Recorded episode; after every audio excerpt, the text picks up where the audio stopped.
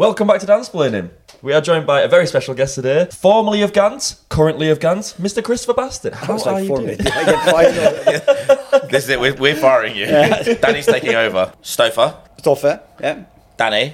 Hello. How did you come across Mister Christopher Bastin? As an avid Throwing Fits fan, listen to your podcast. It was brilliant. And then I, myself, am a Gant ambassador. Thank you very much. Uh, I don't know if you've actually... formally ever said that on the podcast as outright. Feels good. You worked with them on a really exciting project recently, which was the Gant Archive exhibition, yes. Which is the reason you're here with us today as well. Exactly. Because not only are we going to talk about that, you know, Danny's heading there later, we're going to shoot some content around there and show show everyone uh, in the U K what that's about. But we're going to get that into that properly later, because first we need to know who are you and what it was like growing up in Sweden. What was the fashion saying? Did you care? Did you only realise once your name translated to fabric, you're like, I'm destined for this?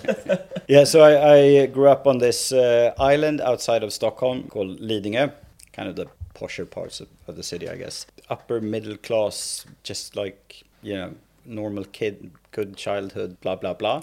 I was always into music. I played the piano and drums and guitar and all that stuff. So the plan for me was to become a rock star. Who are the inspirations? Uh, Who are you listening to? Clash. Sick. Mainly Clash. Just Church Drummer. That's who you wanted to be. And then with like some, the, the Swedish like punk scene was, was like quite big back then as well. So we mainly did Clash covers on our gigs. We had two gigs, by the way. uh, and we were called uh, Järnrar, which in, in English would translate directly to iron pipes. Because if we like if we broke through internationally, we thought that that's a sick name. Which, you know, now you realize that was a fucking awful name. Great, great name for a plumber. Yeah, exactly. So no, and then I was uh, I was interning at my last year in high school, and um, I was going to this Uh, record store. They only sold classical music. I had hair down here, so that didn't work out with the guy working there. He's like, get out of my store.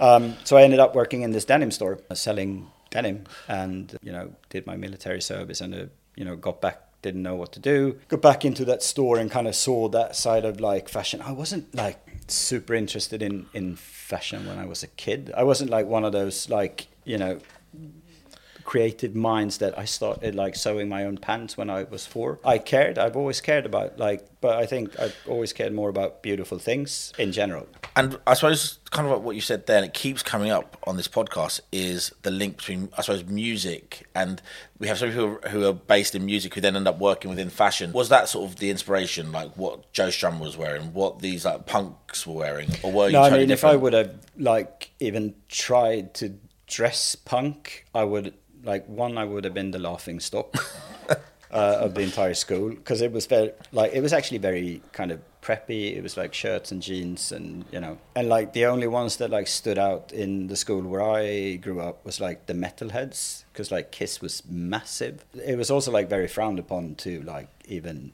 you know, look go out the norm. Yeah, yeah, exactly. So it was like five oh ones. A button-down shirt and then, you know, cowboy boots for oh, some reason. Very like, Americana. Yeah. Very in now. Yeah, very, yeah, yeah. Exactly.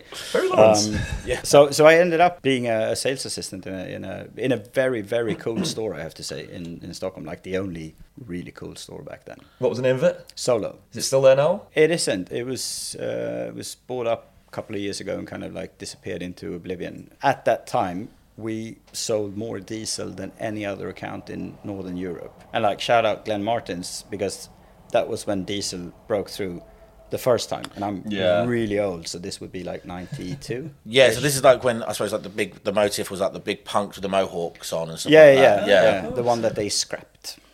Yeah, I mean... For good reasons, maybe. Yeah, exactly. The connotation sometimes. Yeah. Are not the best. It didn't age well, did it? No.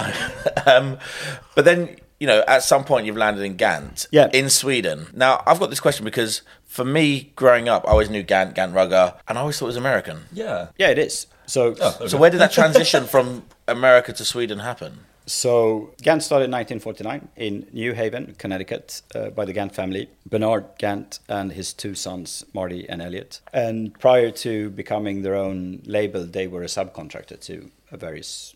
amounts of brands like Arrow, L L. Bean and others. And nineteen forty-nine, when Marty and Elliot had come back from, they both served in the Second World War, came back, uh, you know, all of a sudden, you know, people were taking vacation. It was like, we were going into the like fifties, things were like, America. Mm-hmm. So things were good. So that gave them kind of the courage. And at the same time, what happened in the U S is that I V style, as we refer to it now, that kind of American, that a different version of American sportswear was kind of born with brands like J Press and Brooks Brothers and Abercrombie and Fitch and all that stuff. And then Gant was right there with them and started up their own factories and started producing under their own name. As the year passed by, we did predominantly shirts for the first twenty-five, thirty years. Started dabbling a little bit with jersey in the in the sixties. That turned into the heavy ruggers and those kind of things. And then we became a very, very big brand in the U S. Uh, and what happened is, in the beginning of the nineteen eighties, there were three Swedish guys, Klaus, Staffan and Lennart, who were actively, look, because they were all working together at Jockey, the underwear brand, and they, they wanted a brand of their own to bring over to Europe. They were looking at Perry Ellis, they were looking at Gant, they were even looking at the license distribution for Lacoste, which is funny, I'll tell you about it later. Uh, cliffhanger. Um, and so they ended up signing an agreement with Gant to distribute Gant in, in Sweden and Scandinavia and then Europe. And what happened is that very quickly they realized that the American collections didn't really work through sizing and silhouette and stuff like that. So I think just like a year and a half, two years later, uh, they got a design license as well. So they started designing into a Gant collection that was meant for the European market, but with, you know, everything being very Gant. But what also happened in the U S is that the company was sold a number, number of times and, and people forgot about the legacy and the heritage with each kind of acquisition of the company. So the history got lost, quality got lost, greed kind of came creeping. And so always happens. Low quantity, massive volumes, and it ended up being more or less uh, an outlet brand in the, you know, T K Maxx and all that stuff. While the European Gant was growing massively and focusing only on like really high quality and premium fabrics and producing everything in Europe and stuff like that. So it was two opposites of the same brand, basically. And then in nineteen ninety-eight, their license agreement came to an end, and P V H, who was then the owner of Gant, uh, wanted to buy the license back for a very large sum of money that would have made these guys very rich. They already made a bunch of money from, from Gant. But, and instead they said, like, you know, fuck it, we'll just buy the brand uh, from P V H. So in ninety-eight, they acquired the brand from P V H. So then Gant actually became a Swedish-owned brand. Uh, but up until then, it had been like an, uh, an American brand. But to us in Europe, the story becomes very blurred because we did everything right except educate people on the story of the brand. Hence, a lot of people think that we're a Swedish brand or we're a European brand and like uh, Ralph knockoff and all that yeah, stuff. That comes whereas, with but it, you, yeah, but you were there. I mean, those names you mentioned, like J Press and Brooks Brothers, they are the the pinnacle of the like of right, like exactly. Americana, I suppose. Yeah. But you guys were right alongside with them, which is again something we I suppose we didn't really know that. Yeah. I mean, th- hence. We'll get into the Archive exhibition as well. But I mean, you know, and me being an extreme nerd when it comes to all this stuff, I think it's really important to tell the consumers about like the legacy of the brand. So why do you think the, the lads from Sweden chose to acquire a, an American brand that was so American? Because they're really good businessmen. I can only speak for Klaus and Staffan, and especially Klaus that I worked very closely with for the first like three years at Gant. They're also extremely aesthetic and extremely creative in what they do. And I think that they saw in Gant the opportunity to to introduce something to people that felt like very authentic and very real. Because there was Ralph, yeah, who was, I should also add, was barely present in Europe at, in the beginning of the eighties. It was tiny, to be honest. So they just saw this like opportunity to just like... So were you a fan of the brand before you joined? I can honestly say when I applied for the job at Gant in two thousand five, I'd only been into a Gant store to buy shirts for my dad. It was because where I came from, it was not really on my radar when I was a kid. But like all my parents, like the parents, like everybody was wearing it. It was it was like massive in Sweden in the nineties. Gant was like everywhere. Were they putting a European twist on it? And, you know, there's some huge, huge, huge brands that like we love that get mentioned every week on this podcast from Sweden. And Our Legacy, Acne, yeah, exactly. Acne, yeah. Has the European element of Gant? Does that really show now, do you think? The upside to being, here comes a nice slogan, born in the U S, raised in Europe, ta-da, uh, which we've used frequently. No, but it's also true. I mean, we were born in the, in the U S but raised in Europe as a brand. And I think it gives us a little bit more freedom and a little bit more um, room to play than, say, you know, Tommy, Ralph, et cetera, who who might be better off like sticking to their guns. Yeah. So we we try to kind of infuse what we do with a little bit of European whimsiness sometimes, and you know, we've gone more British, we've gone more Scandi, and I hate when we kind of get lost, and and that's a big part of my job, is to kind of like, you know, protect the brand, sure, be on the wall, so to speak. But it's also like, it's nice to have that area of playing around with your brand. We also don't take ourselves like very seriously, so oh, wait, we don't uh, have to, because we, you know, we've been around for seventy-five years now, so you got, you got the heritage that you're allowed to yeah, have a bit of fun so now. Like if but it's also fun because, you know, if disco comes back, I'm like,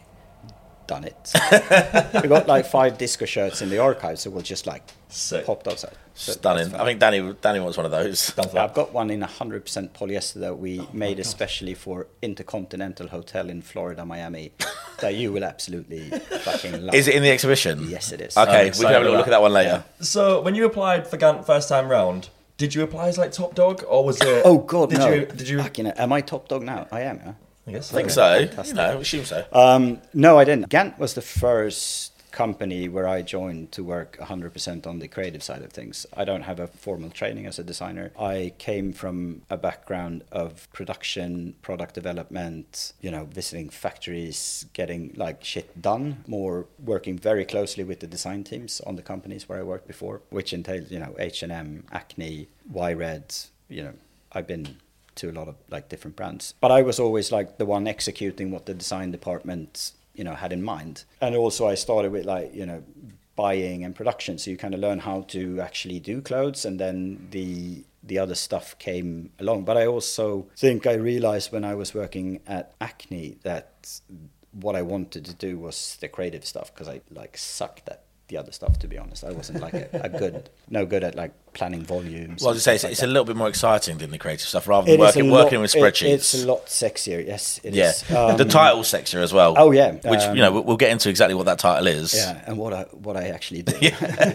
And it was actually a colleague of mine when I was working for a Swedish department store doing their private label menswear, because we didn't have a designer for that role. We had a, a freelance designer, but he wasn't like always in the office. So I ended up designing a lot of stuff on my own. I was like, fuck, this like, it's not that difficult. But then I'd been in the industry for like fifteen years already, so I kind of knew what I wanted, what I needed to do. So a friend of mine at work came in like, Gant is looking for a shirt designer. You need to leave this fucking place. Just, you know, go and like blossom. Yeah. Yeah. Which was very gracious of her. And I, I came to Gant, uh, came into the interview. First thing I said is like, I don't have any formal training as a designer. I can't draw. I'm like, I'm Sweet, shit at drawing.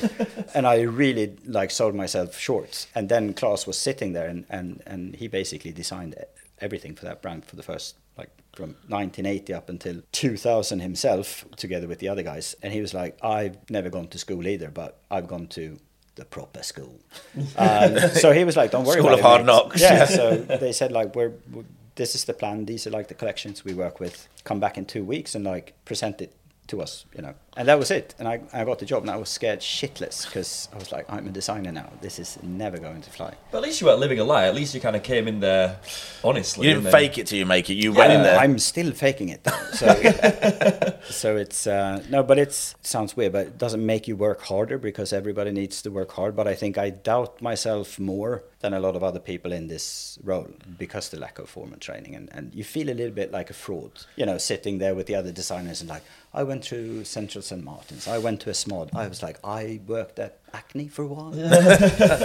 uh, but you learn by doing, and, and, and then the craft from like going, you know, sitting with fabrics and learning how to design fabrics and constructions. And there's not a lot of stuff I don't know by now about the industry and how to do the job. So I mean, I guess not having formal training isn't always a bad thing, because you can come at it with an honest approach, instead of coming through where it's like there's X, Y, and Z rule. You hadn't learned the bad um, sort of techniques of like just being lazy. You were like, well, why can't we do this? You, I suppose you were able to challenge stuff a bit more. Or you, you were like, no, I was too scared to do that. I just no, I was banging I think, out Oxford shirts. I, th- I think, you know, I think I was so adamant of like learning how to do things, so I just like soaked everything up. I also was fortunate enough to work with people that were very like generous with their knowledge. Like they didn't like, you know, gatekeep stuff, yeah. like keep stuff secret. They were just like pouring out. I was like just like a sponge and just like teach me. So that was, yeah, I mean, it turned out all right. So what exactly goes into shirt design? I mean, surely if a brand's already got existing shirts, there's almost like a...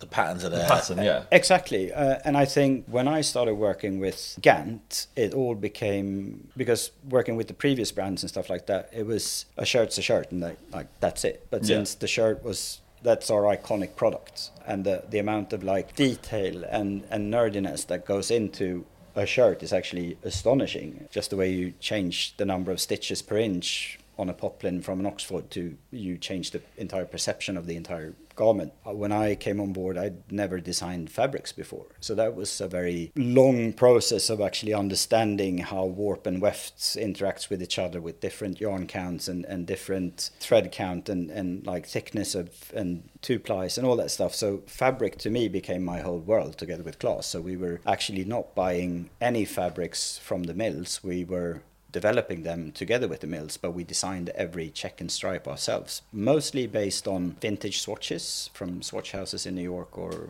L A or Paris. And I mean, it's weird because there's a whole business just selling old cuttings from from old non-defunct, like now defunct mills yeah. from around the world. And it could be like seventeenth century Dutch tapestry.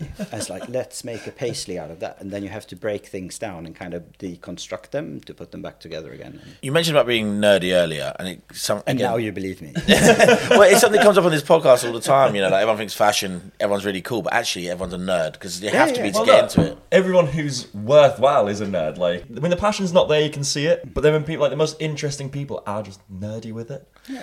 And I suppose, like, where did that real nerdiness come in? If you said you weren't super into like, the fashion side of things when you were growing up, at what point? Was it while you were at Gant, or was it was when you were developing your in the industry? You were like, holy shit, there is so much for me to learn. And was that the spark for, like, the archive? Because you started building that archive yourself, didn't the you? Sparkive. The Sparkive. The Sparkive.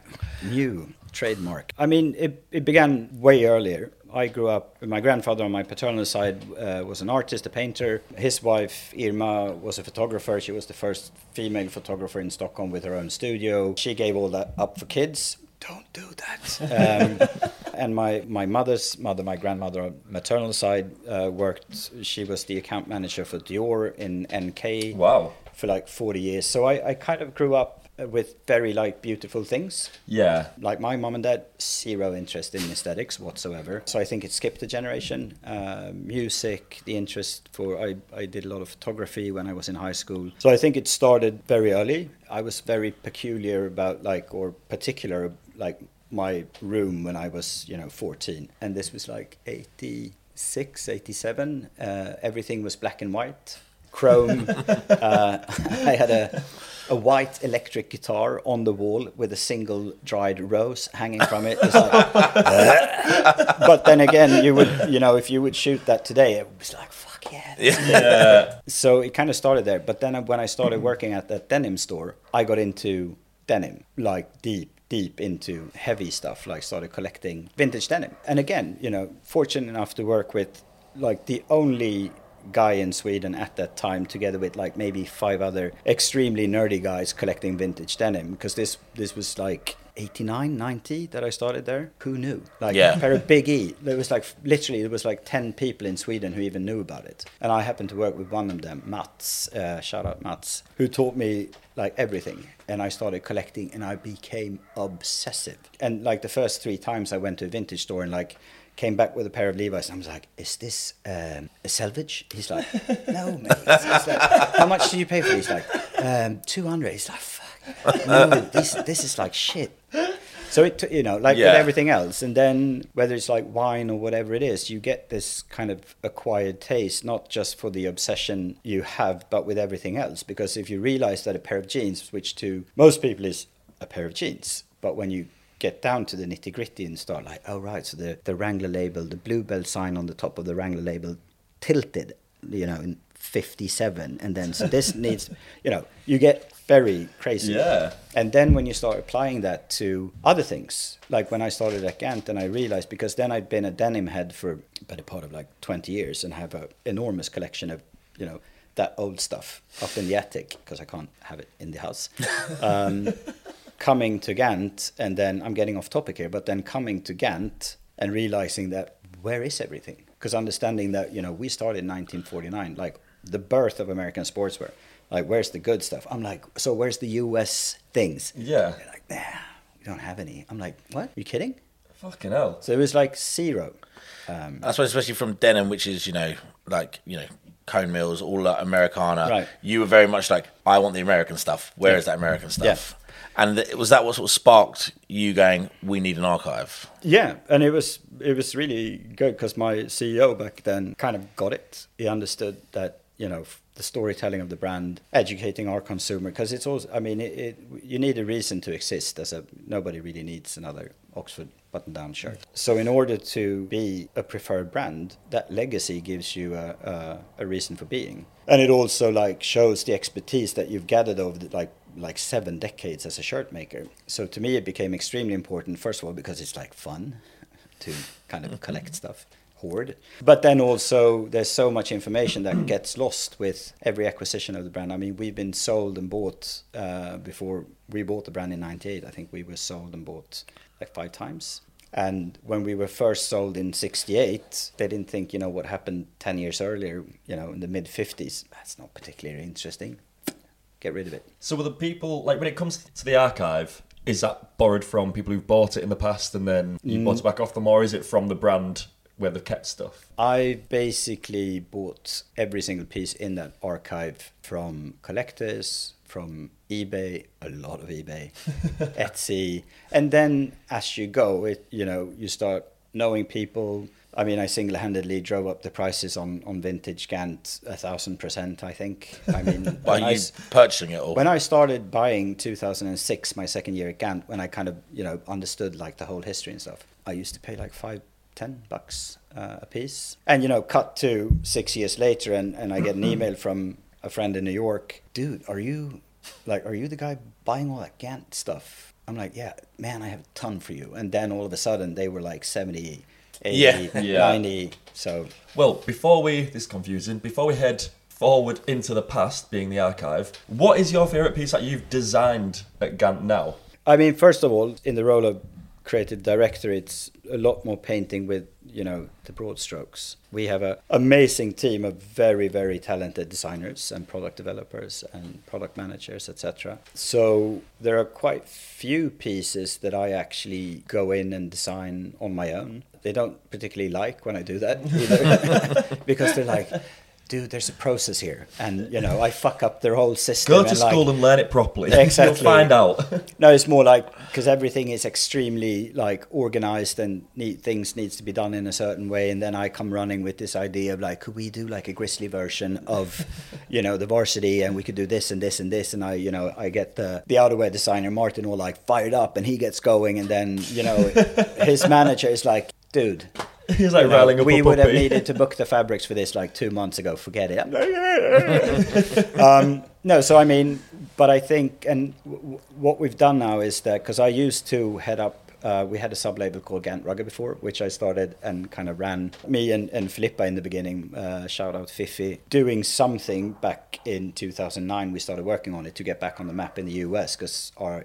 like U S existence was non-existent. So we did a little capsule collection called Gant Rugger, and, and there it was like one hundred percent. Like there wasn't a thread in that collection that didn't pass through our like hands. That was uh, extremely funny and extremely scary, because I'd never designed a whole collection with all the kind of departments and stuff like that before. And now what we've done to do something, because we have this like mm, I mean, we're a big brand, we're in like, I don't know, seventy markets, and you know, it's big. What brand. Were you wearing during this period of time? We do our research. We saw in the you've heyday of hashtag menswear. Yeah, yeah, yeah. Um, I was know, hashtag the, menswear. You were, you were yes, Tumblr. I was. Um, so what were you wearing? Were you were you having to wear Gant every day, or did no, you mix no, I mean, it up? I, I, I think um, I didn't have to wear Gant. I, I started wearing, like I said, when I came to Gant, I didn't own any Gant. But once you got in there and re- realized like this, like fantastic stuff, and it, it had aged really, really well. I think to me, it was more about, you know, finding the pieces that I really loved. So I started with, but also I, I did, when I was working at Acne, I wasn't just wearing Acne. When I was working at, actually when I was working at Solo, I only wore,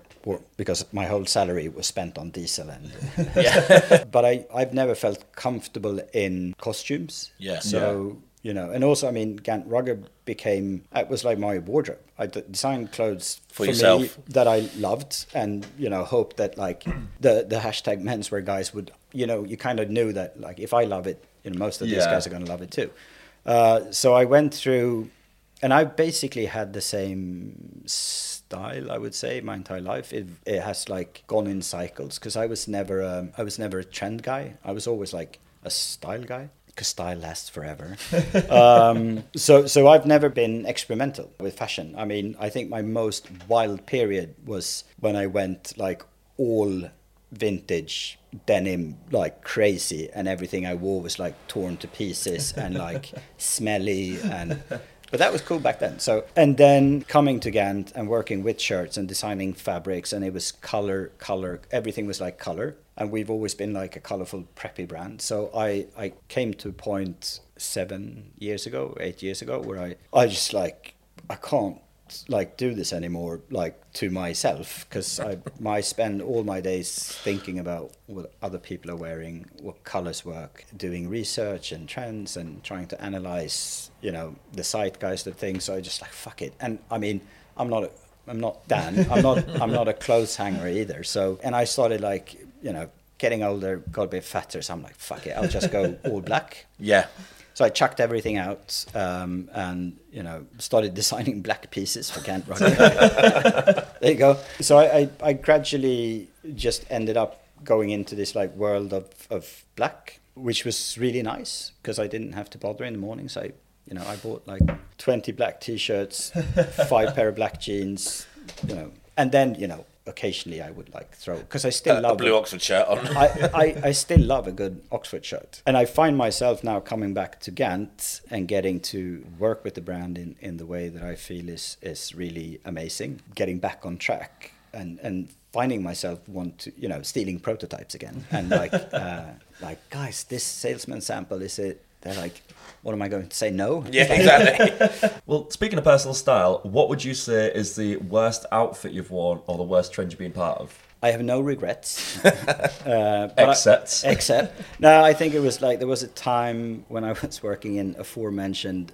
denim store when like kind of really tight T-shirts was a thing. And I n- really never had the body for tight T-shirts. And then, or so I, I bought all these like bit small, like little vintage T-shirts that I wore with my with my denims. And I remember it, it vividly that our store manager came in like, darling, you know, I think the world of you, but that T-shirt is not like, that's not, it's not a good look on you.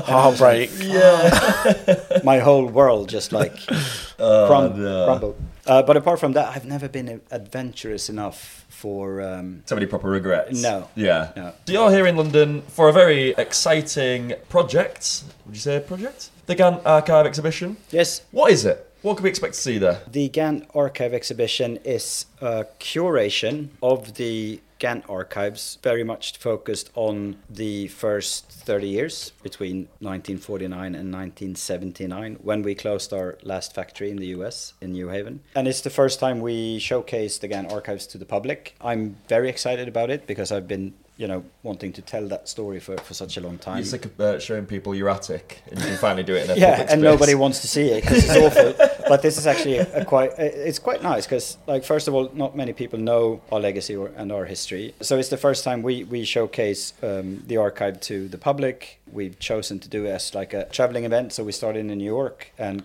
uh, then what what we wanted to do to, to make it like more interesting, because you, you tend to get a bit blind when you just like do it with the Gant eyes on. So in New York, we of course had Throwing Fits. James and, and Larry come in and, and do their spin on it, which was very fun. How and was it then? What did they do? Because obviously we were able to I mean, it, jump it, over to New York. It, I mean, basically they, they came to Stockholm, met with me and, and, and the guys in the archive, and, and you know, I, I showed them the archive, and I mean, I've, I've kind of curated that thing yeah. from the like over the past seventeen years basically. So so there is a permanent archive. There is a permanent ar- yeah. archive in, in Stockholm, which people refer to as Stoffes archive, which is nice because I spent so much time in there. And then we kind of just broke it down into what made sense for for like an audience into, you know, we talk about the madras, we talk about the first ten years, we talk about the Ivy League connection and all that stuff. And then they put words to that the way that only Throwing Fits can do.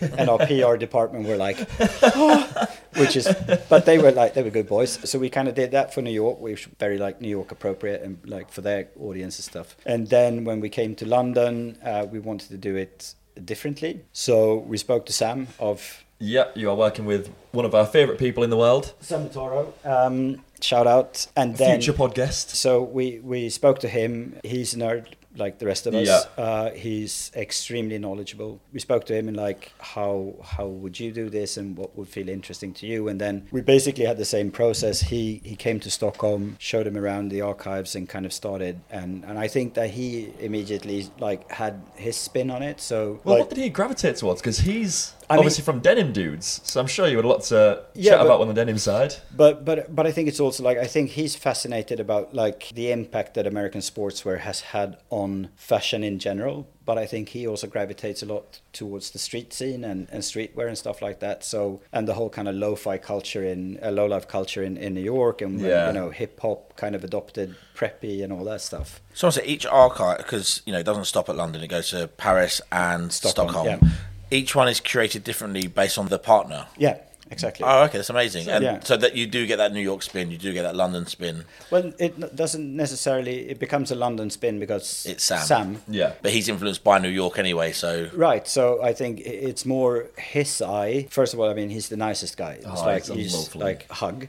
Um, because his knowledge is, I mean, we, we share like a lot of the same kind of, you know, interests, I think. Yeah. But he immediately, when he started looking at, and he's like, is there is there other stuff? Like, is there stuff that, you know, newer stuff as well? I'm like, yeah, we have like upstairs, we have everything from nineteen eighty-two until today. And he was like, yes. So we started, you know, we went up there and like, he's like, but this is fucking like, this is insane, like this is so cool. So his kind of take on it, apart from, because we're, we're keeping some elements from the curation from New York, because we we also want to kind of have a, a backbone to the for sure. for, to yeah the, the red thread going through it all. Like yeah like the early days and all that stuff, because it's like it comes with so much like gravitas and pondus. But he immediately saw that connection to hip hop and streetwear and how, how Ivy kind of transcended into this kind of like skatey thing as well. He started like pulling pieces and then we kind of curated that together and it kind of tells the story. And I think a really beautiful part of that is like right at like peak low life, I would say like ninety-three, when the Snow Beach collection from Ralph yeah. came out and you know Wu-Tang and all that stuff. Gant in the U S was just like, it was like nowhere. Yeah. And that scene didn't exist in, in Europe. I mean, we were like humming to Hathaway, uh, not Dre. So it was a different scene. And now like the hardcore, like, you know, O Gs in Europe, we'd be like, fuck you, man. So he kind of did that, that kind of take on things and did a like insanely good photo shoot and styled this like really cool kid in, in like so, nineties pieces and stuff like that. So it gets a very, it gets really gets its own twist here in London. So who are you working with in uh, Paris and Stockholm? In Paris we're working... And what can we expect? Uh, in Paris we're working with Manuel Schenk. Oh, sick! Yeah, yeah, yeah. yeah. Wait, does he still work at Supreme? Uh, no, no, no. He He's ex-Supreme. Yeah. I, I don't know if he's like... He's cool as fuck. Yeah, yeah. He's mint. Yeah. He, no, he's funny. And he's like very different like character from, yeah. from Sam. It's actually, they, they, they're a little bit the same because they're both yeah. quite, you know, low-key and, and not, I wouldn't say introvert, but like a little bit shy almost. Yeah. So Manuel, of course, then like being... very kind of, you know, emerged into like the skate scene and stuff yeah. like that. We'll see. We're still, it's still like work, work in progress, but it will definitely like connect back to Parisian skate and all that stuff, which is, um, I think it's going to be really, really fun. So the exhibition has already been in New York. It's already been in London when this comes out. Is there plans, if it goes well, to keep going, like, you know, Tokyo, places like that? Yeah, I just spoke to our country manager in China last week. It would be great to do it in Shanghai. It would be great to do it in Tokyo. We don't have a presence in, in Japan at the moment. That could be like our gateway drug into the Japanese market. I mean, they would eat it up yeah. for breakfast, yeah. uh, for sure. We'll probably do it in, in Germany. I, I think like right after we did New York, I think we all felt like this is like magic. This is such a good like concept to like. And also I think it's really, I like us being like a generous brand and like not like, eh, you know, yeah. you can't look at this because you might steal the inspirations. Like yeah. it's out on fucking Pinterest already, so yeah. who cares? So I think it's also really nice to be able to share stuff. Uh, there's a lot of people who actually, like me, think it's like really interesting to go in and like, fuck, this shirt, it's like seventy-three years old. Look at that label. Because yeah. most of it, like I wear it in a heartbeat because it's like, it's still, it's beautiful stuff. I think that's what makes it really interesting as well. It's not like going to, you know, you go and see these like exposés with like Dior or Alexander McQueen where where it's more like going to an art show and everything is like cased in between glass and yeah.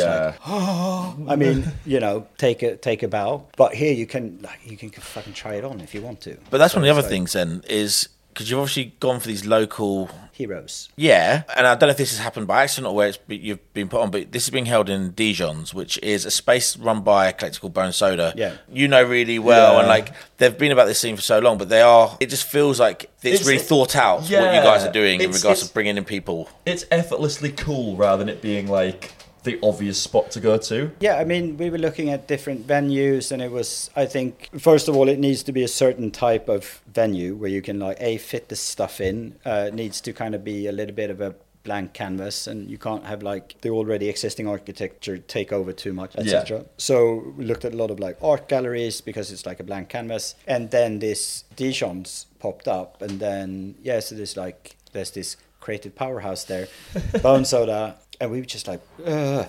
Yeah. Makes sense, yeah. Yeah, I mean, I had no clue what Dijon's was, to be honest. Yeah. I was just like... It's only, it's very new. Fantastic. Like, the guys from, from Bone Soda came in yesterday and like, hello, and I was like, you guys are like fucking coolest guy I've ever seen. Yeah, it's annoying, annoyingly cool. Yeah, I was just, I'll, I'll hold my beer, I'll just like leave.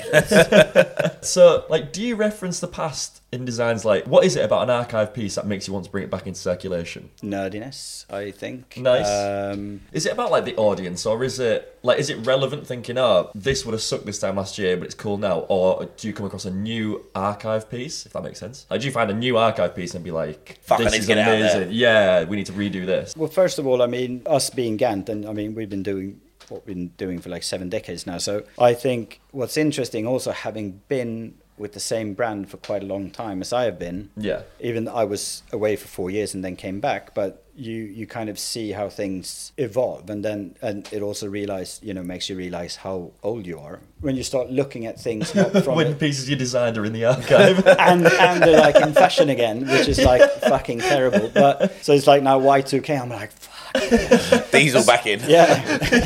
Skinny jeans.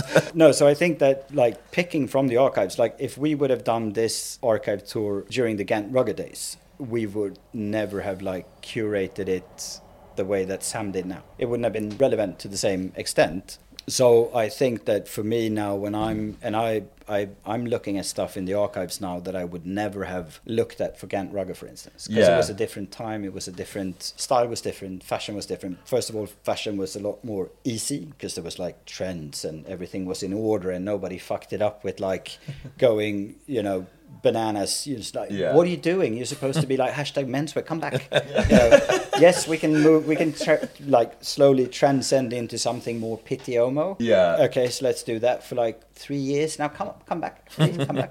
But it's really interesting because it also pushes you and gives you a lot of like new creative like energy and stuff like that to like see yeah. what's happened over the years in. in in a single brand. What is your favourite piece for the archive in general, and is it in the London one? Did it make it over here? They're all so special. uh, but it, no, that was really British. Uh, no, but I think it's, to me, it's some of them are connected with an enormous amount of like time spent looking for that piece. There's one piece that we're actually showing, which is an L L. Bean shirt produced by Gant as a subcontractor. It doesn't say yeah. Gant anywhere, but we were clever enough to put a little G stamp next to the Union Made stamp on all the shirts we did, whether it was for, for Gant or for other brands. And I was looking for, for something like that. And when, when the guy from New York called me, I was like, this is going to be expensive, man. And then he sent me a picture and I'm like... I was going to say something inappropriate now, but I won't. So there's like a couple of pieces like that, which to me is like very kind of grail pieces. Yeah. Then there's the infamous hamburger shirt, which made it from, from New York to this exhibition as well. Because we did different labels for every wholesale account we sold to. So there's every single Gant shirt in the archive basically has a different label.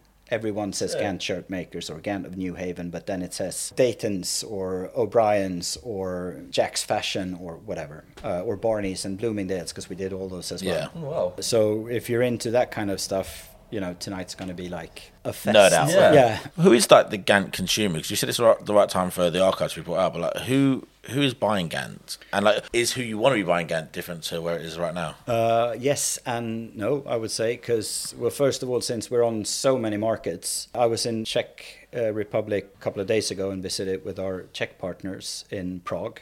Beautiful city, by the way. In Czech Republic, Gant is extremely premium. Wow, it is yeah. to the point where um, they told me this, and they've been working with us for like almost thirty years, I think, twenty years. It came to the point where, like, if you're going for to like a job interview, you basically need a Gant shirt.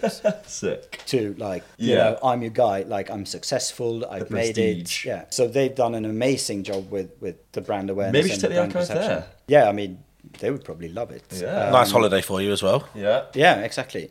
I think one of the things for me is, you know, I've known Gant, I suppose I sort of came into it in the Gant Rugger era, the sort of tail end of menswear. We went to the, the sort of gifting suite, and I think we were all kind of taken aback by the quality in the products. And like, you know, we, we don't have to say this. Like, there's no, this jacket, for example, yeah. we walked in straight away and all three of us just was like touching it, you know. So does he get first dibs? This is his That's jacket. Mine. um, my, mine's at the office, but yeah, he does get first dibs because, you know, I'm well, princess. He is the princess.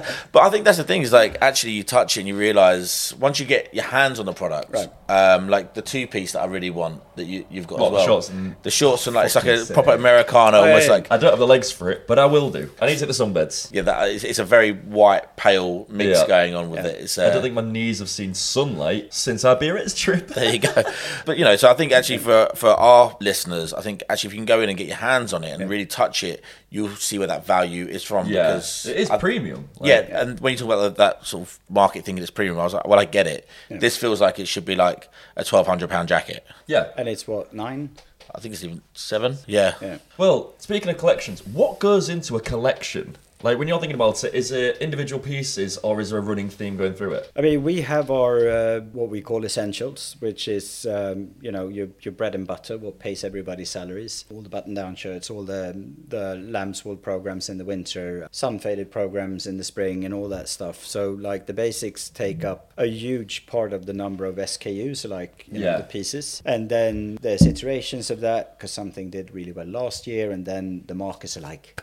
do it in more colors, and we're like, we want to do new stuff. So like collection planning and collection structure is like a science in itself. I'm always like asking for more pieces to do like fun stuff, and then some of that never sells, and you know, since it's always sales yeah. versus brand, so to speak, and they do very different jobs. But I think we've now we've landed in something that can accommodate a loyal consumer but also attract a new consumer. And sometimes when you have these discussions, and having been with brand for a very long time, you also see that it's not a fight. It's actually when brand and sales start holding each other's hands and, and looking short-term and long-term equally, because without brand, you don't, you know, you're going to be yeah. dead in, yeah. you know, five years. And, and without sales, you wouldn't have money to do the fun yeah. stuff. And we've been very aggressive on this journey for the past three years. I think it's it's only now becoming consumer facing. That's a terrible word, isn't it? um, I sound like business of fashion here, but it but it's also we've been working behind the scenes for the better part of three years now. You know, the first thing you fix is social media visuals online. It's not easy, but it's quicker. Yeah. Collections, we start working with our collections eighteen months before you guys see it. So very long lead times and like yeah. a lot of stuff. So I think fall winter twenty-two was the first one where people actually, you know, my Instagram was like, dude, what's happening with Gant? Like, can I get some? Or like, you know, influencers that previously would have said no. Yeah. Were like, hi, that fake fur coat. Mm. Oh, yeah. So to me, I think the, be- the best measurement of being on the, you know, cusp of like finding that new consumer is also, I always look at how many salesman samples get stolen stolen from like, you know, collection rooms and stuff like that. And you like, every time I go down, it's like, I'm now I'm going to go down and like ask for that piece. Yeah. They're like, it's, like, it's gone. Yeah. And you see some, you know, fucking cool kid in the street like, eh. I'm yeah. Like, and that's happening a lot. Like the Blade stuff. Yeah. there isn't flu. a single sample. I found the last black hoodie prototype in the office this morning that a guy is bringing over for for the exhibition. Is that something you can do again then with with him? Is it going to try and be an ongoing thing? I mean, because the power that, that that was he like has. one hundred percent a one-off. Yeah.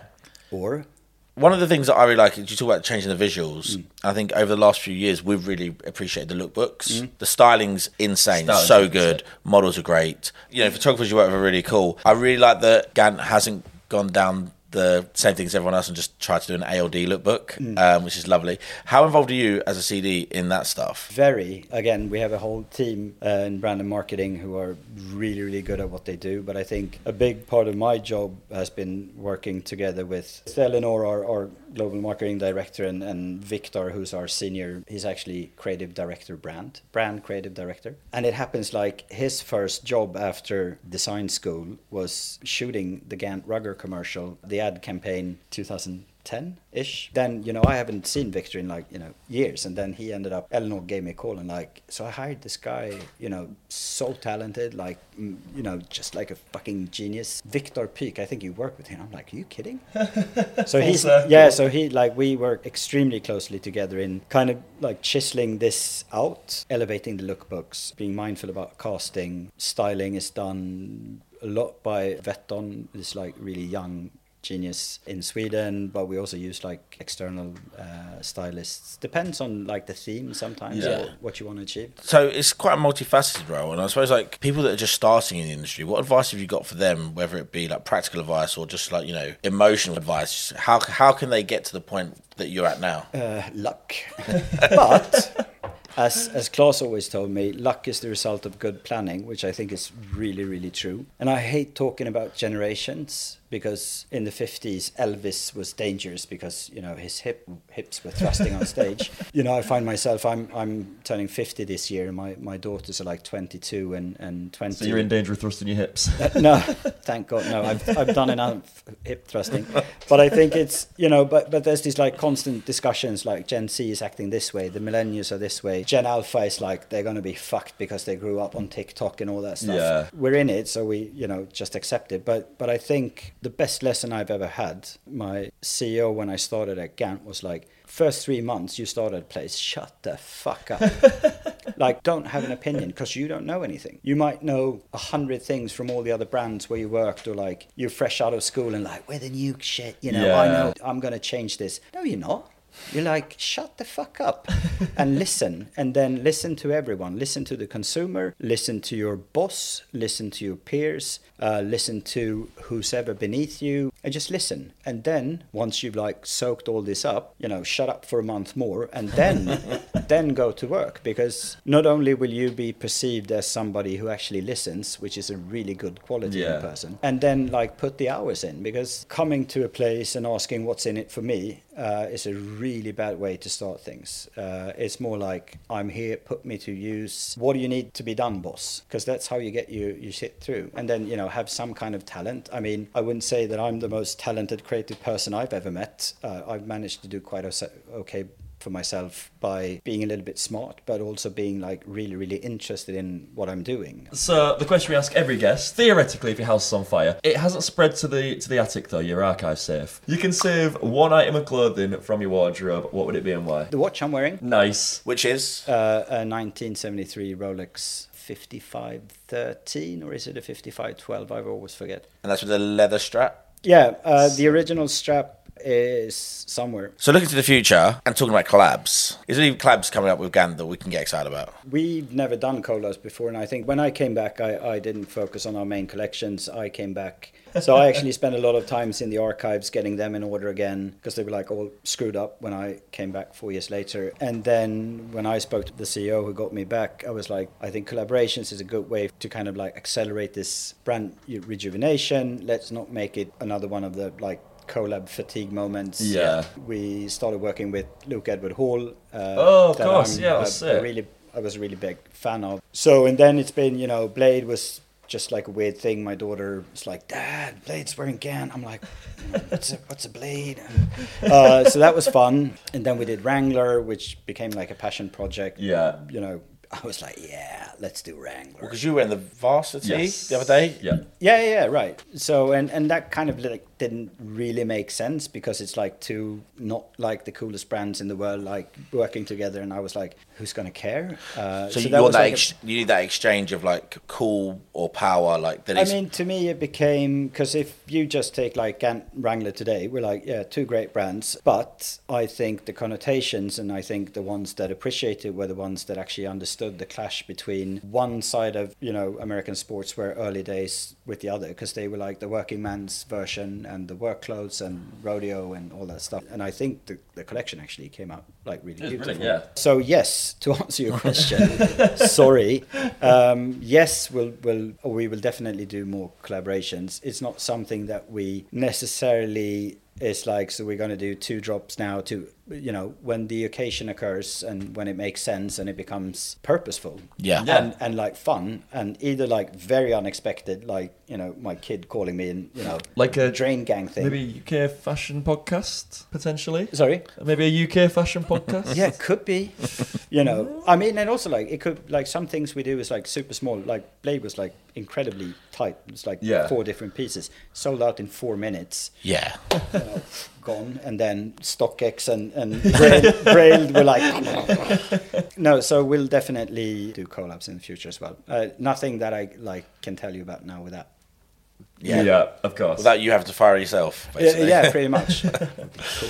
Looking forward then, who excites you in the fashion world? I think, you know, cred where cred is due. I think that Teddy Santis and what he's done with Emilion d'Or deserves all the credit in the world. I think that looking at the product that they do, it's not crazy, it's just like good stuff. And yeah. then what they've done is excelled in creating a community that people want to belong to. I mean, I think it's the perfect marketing example of how you start with something that becomes almost like a movement. Yeah. You get a cult following, L V M H taps into yeah. it, buys the whole thing. And all of a sudden goes from like super cool to evil corp. No, but yeah. like I think what he's done and what they've built is uh, extraordinary. Yeah. He's clearly going after Ralph uh, and wants to, to kind of get into that game a lot more. I don't think it excites me from a fashion perspective because they basically do what we do. I think they package it in a different way and, you know, we're, we're two different sides of the same coin. Who excites me? I mean, I think Our Legacy is always like really great. They do really interesting stuff. They yeah. they do a lot of stuff that I hate when I see it. And then I understand what they were thinking. And I realized that that's fucking clever. Yeah. yeah. And then I love it. I would never wear it. But then Our Legacy is probably one of the few brands where I, I don't shop for myself that much. Yeah. I wear the pieces I love from Gant. And, you know, I pick up my jeans at Frame because I work there. I can only wear clothing from brands where I have worked. Yeah. Or am working. That's the only kind of rule I have because it's convenient. But from the classical but music Our Legacy store. Is one of the few brands where I'll go, you know, on a regular basis and like try stuff on and like pick up a shirt here and there. Um, no, no printed jeans for you though.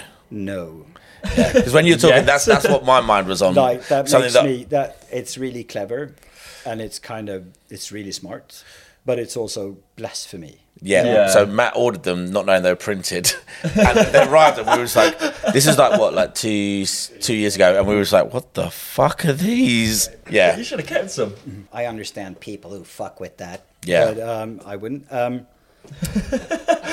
then you know what excites me, the the Saint Laurent runway latest is one of the best shows I've seen in the past ten years, I think. Anthony Vaccarello just blew my mind. And I think what he captured with like that late eighties silhouette, these women, you know, the leather jacket, I was just like, fucking hell. I just like... So do you still love fashion? I always say I'm not a fashion guy, but I, I've realized like I probably am because I, I get very kind of sucked into it. I spend most of my waking time, if I'm not cooking, thinking about it. Uh, but then it's also like very, like if I go on vacation, I could go four days without not giving a fuck, like yeah. not caring at all. And then I'll see this, you know, lifeguard on the beach in Italy with this like perfectly washed out red T-shirt that says Salvataggio. I'm like, ah. Uh, so uh, not because he's got a great body, uh, but no, because like that, it's like the perfect like sun faded T-shirt. So it's always with me. But I think I've also I've come to look at dynamics a lot more rather than maybe like outfits and yeah. special pieces. But I think Anthony Vaccarello's last runway is the one that caught my eye, and I was just like, this is so well done and like beautiful. And and then there's like, you know, I, I brands like Brunello Cucinelli, I can go in there in my sleep and just do this and like, oh right, yeah, this is Brunello, because everything is like, oh, it's so soft and like expensive, so it's like, so that's fun. So it's like going into Bergdorf Goodman in New York, like the two bottom floors on on men's where it's just like old money and like super uh Laura Piana, Kiton, you know, all that stuff, and then you come up and it's just like ah. So I, I thought it was Kiton, but Kiton, we weren't aware of it, and then like we went to the store and like they've got coats that are like forty grand in oh, there. Oh yeah, yeah, yeah. It's the most wild. It's like this one type of, they own that one type of wool that's like right. one sheep or like one goat up yeah. on this mountain. It's like, yeah, it's like, shave that one. Yeah. No, wait, shave this one. I was absolutely mind blown by like the fact that there's a coat for forty thousand pounds just on retail. Yeah. Nuts. So the, finally, before we get into your dream outfit, how are like Gant utilising new technologies? We're looking into three D design tools, uh, which can be really helpful when you want to kind of like speed develop and like, you know, let's see what this print looks like on that. I mean, I use Photoshop since I can't draw, so I mean, Photoshop is my go-to tool. I can pretty much Photoshop anything today, which is scary, but good. um, deep fake. Uh, and then there's all these like... Uh, technologies more on the production side of things that I'm like not well versed in maybe, yeah. but are from a sustainability aspect extremely interesting. There was a guy I met at a dinner who turns out to own a company that does hangers. I forgot the name, otherwise I would plug it now. Who's developed a proprietary, is that the expression? Yeah. A technique? Yeah, uh, well they like, own that one technique. Right, yeah. Where they like press paper so with so much pressure and heat that it becomes like plastic. All right. Um, and work with Chanel, Dior, and like, and so he sent me some hangers, and I'm like, this is insane. Yeah. yeah. So it's a lot of like stuff like that. But then from a design perspective, I mean, there's so much stuff going on with A I now that I think yeah, is unavoidable. Is yeah, I, I follow this account on, on Instagram, Stranger Things, with a four instead of a, who is this fucking marvel. He just does these Nike collabs. Totally unendorsed and just like for fun, probably hoping that Nike, they yeah. absolutely got his eye on him. Yeah. Now. And it's just like fucking brilliant. And it's all Photoshop and A I, and it's uh, mind-blowing. Yeah. He's basically created a brand that every fucking kid out there would kill to get yeah. their hands on, and it doesn't even exist physically. So I mean, I'm happy as long as A I don't take my job. ChatGPT could probably do this interview with you now and be more fun, but... So. No, I, I watched a video the other day where they did like twenty, twenty professions and can ChatGPT like do it for it, so it'd be like a doctor, a graphic designer, barrister, art director. Yeah. yeah, and it was like, so art, and everyone was like, even the ones that where it kind of got the answer, they're like, no, no, it can't do my job, it can't do my job. I was yeah. like, oh, they're, they're, they're panicking right now. Yeah, I mean, it could one hundred percent do my job. And yeah, before we go to the bonus content, uh, where we get to find out about your favourite things in the world, we've got one final question for you. As we move forward in technology, you know, we're going to have to represent ourselves online forever. So what is that one grail fit that you'll be immortalised in? A pair of perfectly worn in, broken in five oh one denims. When you say perfectly broken in, what is what is a patina looking like? I love the fit from the eighties, but in the nineteen fifties denim. Yeah, so like a really good pair of five oh ones, pair of good sneakers, maybe the ones I'm wearing today. Mm. Those are pretty classic actually. Very worn in, broken in Oxford shirt, blue or cream, couldn't say. The watch I'm wearing, or a sixty-two, sixty-three Paul Newman, that would be nice. And a really nice weekend bag in leather. Nice. I think then I'm, and also like living in a country where I could wear that pretty much. Yeah, you know, it's digital, so we're, we're golden with it. Yeah, oh, yeah, right, yeah. No, I think that's my, that's my, that's my go-to. Amazing. It has been a pleasure and honour podding with you, sir. Thank you for having me. I'm going to head over to the bonus content as well. If you want to listen to that, then you have to subscribe to our Patreon, unfortunately. Pay up. Pay up, exactly. But yeah, thank you so much for joining us. Uh, it's going to be a great day as well, because we've now got the archive to go to. Yes, and big event tonight. Well. So, happy days. Thank you very much. Thank, thank you so much. Thank you. Catch you in a bit. Bye.